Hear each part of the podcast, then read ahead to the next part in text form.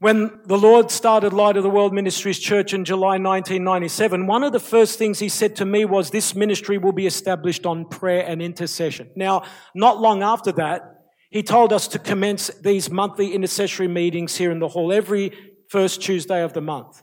Then sometime after, he told me about the revival coming to Sydney, Australia, and this monthly intercessory meeting becoming a catalyst for or means by which he will prepare the atmosphere, people's hearts, and the nation for this coming move of God and revival. In other words, prayer and intercession must precede and be the foundation of this revival and will actually help bring it. Now, I'm talking about 25 years ago. About 25 years ago, the Lord said all this, was showing me this. He revealed to me as we obey him to continue holding these meetings and praying and interceding and never stopping, never giving up. He will be faithful to bring the people and will continue to bring more people. So much so, there will be so many, we will have to hold these meetings in a stadium or stadiums. Then I saw a vision of the stadiums filled with people, pastors, leaders, and believers praying and interceding for the city and the nation. And as they did, God released the revival and visited the nation in a similar way as, and in an even more powerful way than he did, listen to this, than he did in the book of Exodus and the book of Acts put together.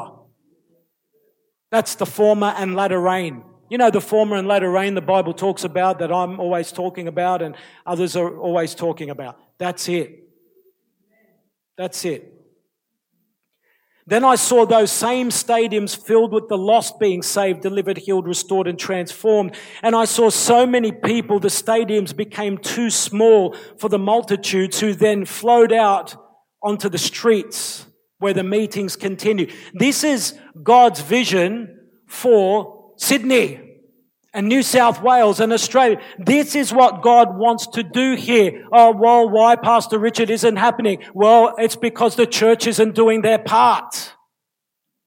Not enough of us are obeying God. But Jesus said we only need two or three. Well, when he said that, he didn't mean we should stop at two or three. Right? That's our starting point. That's where we begin. In the Old Testament, it says, one of you shall put a hundred to flight, two of you, 10,000 to flight. So, for instance, one of us has a certain level of impact, but more of us have a greater level of impact. You with me? And that's a revelation we need to get. That's why the Lord wants all the body of Christ to unite. Oh, but I'm doing my own meetings over here. I'm doing my part. That's great. That's fine. Don't stop doing that. I'm not telling you to stop doing that. But now we're in a season when the Lord is calling the entire church, no matter what your ministry is, no matter where you're doing that ministry, no matter how great or how small, how popular or unpopular that ministry is, to gather and to bring what God has given you to the table. To bring whatever gift, ministry, office, or whatever's God given you to the table. To bring it all together to form the picture God wants to give us, to accomplish what He wants to accomplish.